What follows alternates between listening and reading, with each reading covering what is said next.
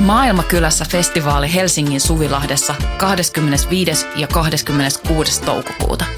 Luvassa mieletön kattaus musaa, rohkeita keskusteluja, 50 katuruokakeittiötä, järjestöjä ja toimintaa oikeudenmukaisen maailman puolesta.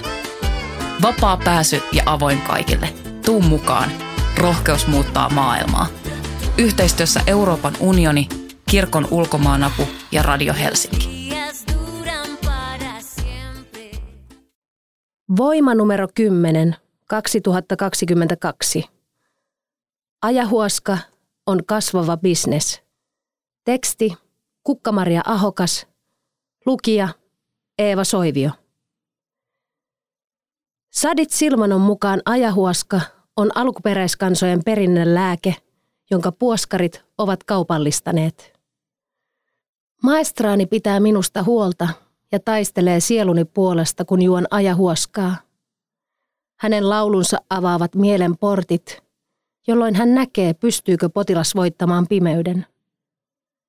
Näin sanoo Sadit Silvano 34, joka on vastannut puhelimeen kotonaan Limassa. Hän on kiireinen, sillä hän on ollut juuri järjestämässä Amazon kulttuurifestivaalia kaupungilla.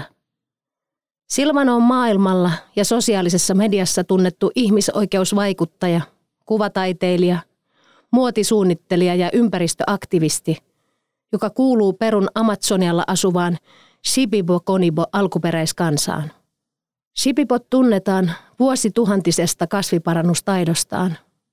Etenkin heidän käyttämänsä ajahuoska herättää kiinnostusta läntisessä maailmassa – Amazonialla luonnonvaraisesti kasvava köynnöskasvi, tai oikeastaan kasviheimo, johon kuuluu useita lajeja, sisältää dimetyylit-ryptamiinipsykedeeliä, joka aiheuttaa voimakkaita aistiharhoja. Ne voivat viedä potilaan henkiselle matkalle. Kasvin käytön tuntevat myös muut Amazonian alkuperäiskansat, jotka asuvat etupäässä Perun, Kolumbian, Ecuadorin ja Brasilian valtioiden alueella. Ajahuoskalla on keskeinen rooli myös maailman katsomuksessa. Mutta minun mielestäni ajahuoska on ennen kaikkea lääke, jolla autetaan sairastuneita. 3000 euron retriitti sademetsässä.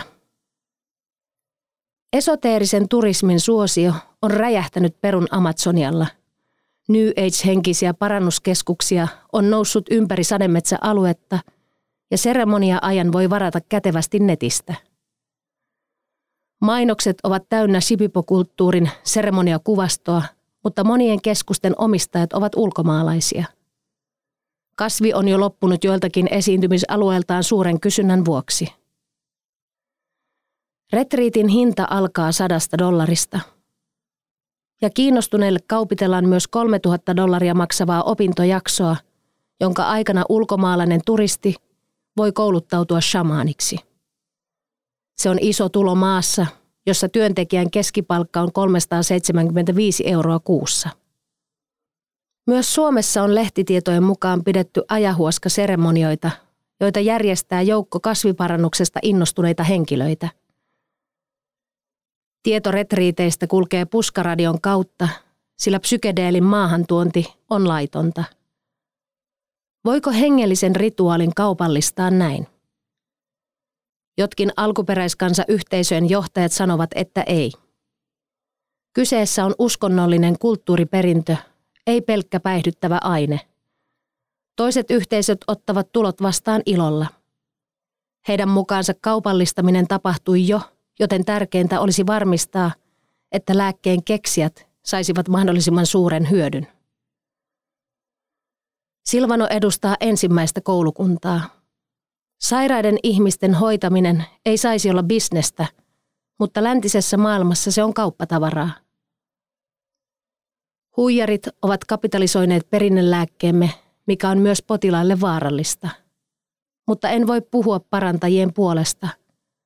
Maestrani tuntee nämä jutut paremmin, soita hänelle. Maestran taito kulkee suvussa – Juon ajahuoskaa ensin itse voidakseni olla yhteydessä potilaan energiaan. Näin näen, mikä häntä vaivaa ja mitä lääkettä hän tarvitsee. Sadit Silvanon oma parantaja, maestra Lourdes Mahua, kertoo työskentelytavastaan. Mahua sanoo, että asiakkaat etsivät parannusta moniin vaivoihin.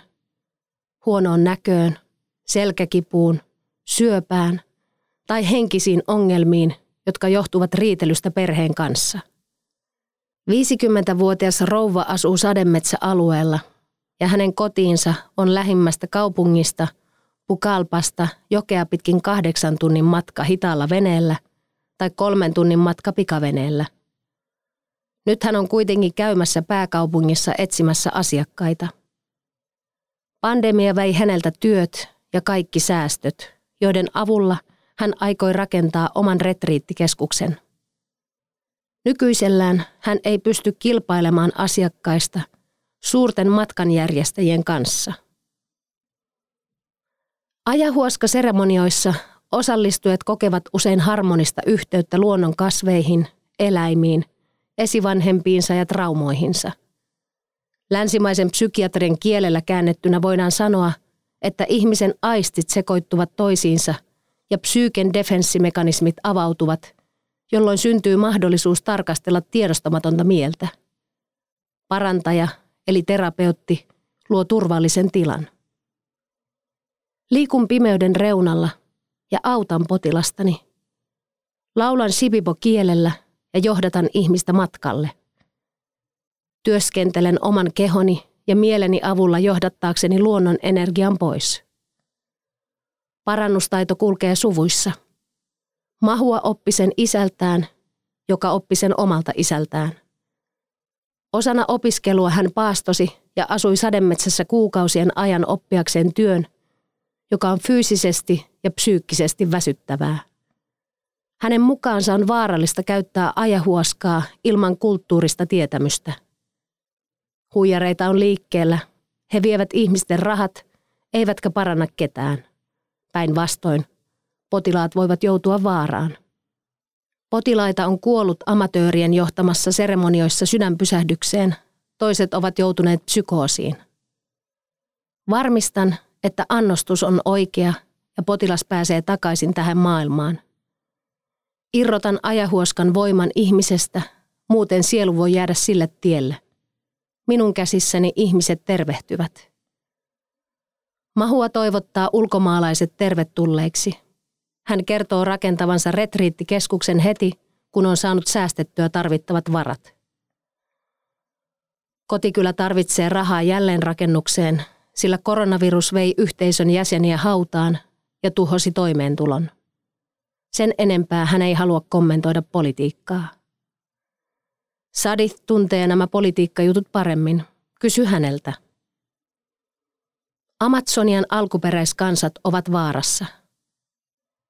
Sadit Silmano tekee suuria muraaleja ja taiteellisen työnsä myötä hänet on kutsuttu puhumaan alkuperäiskansojen oikeuksista Eurooppaan.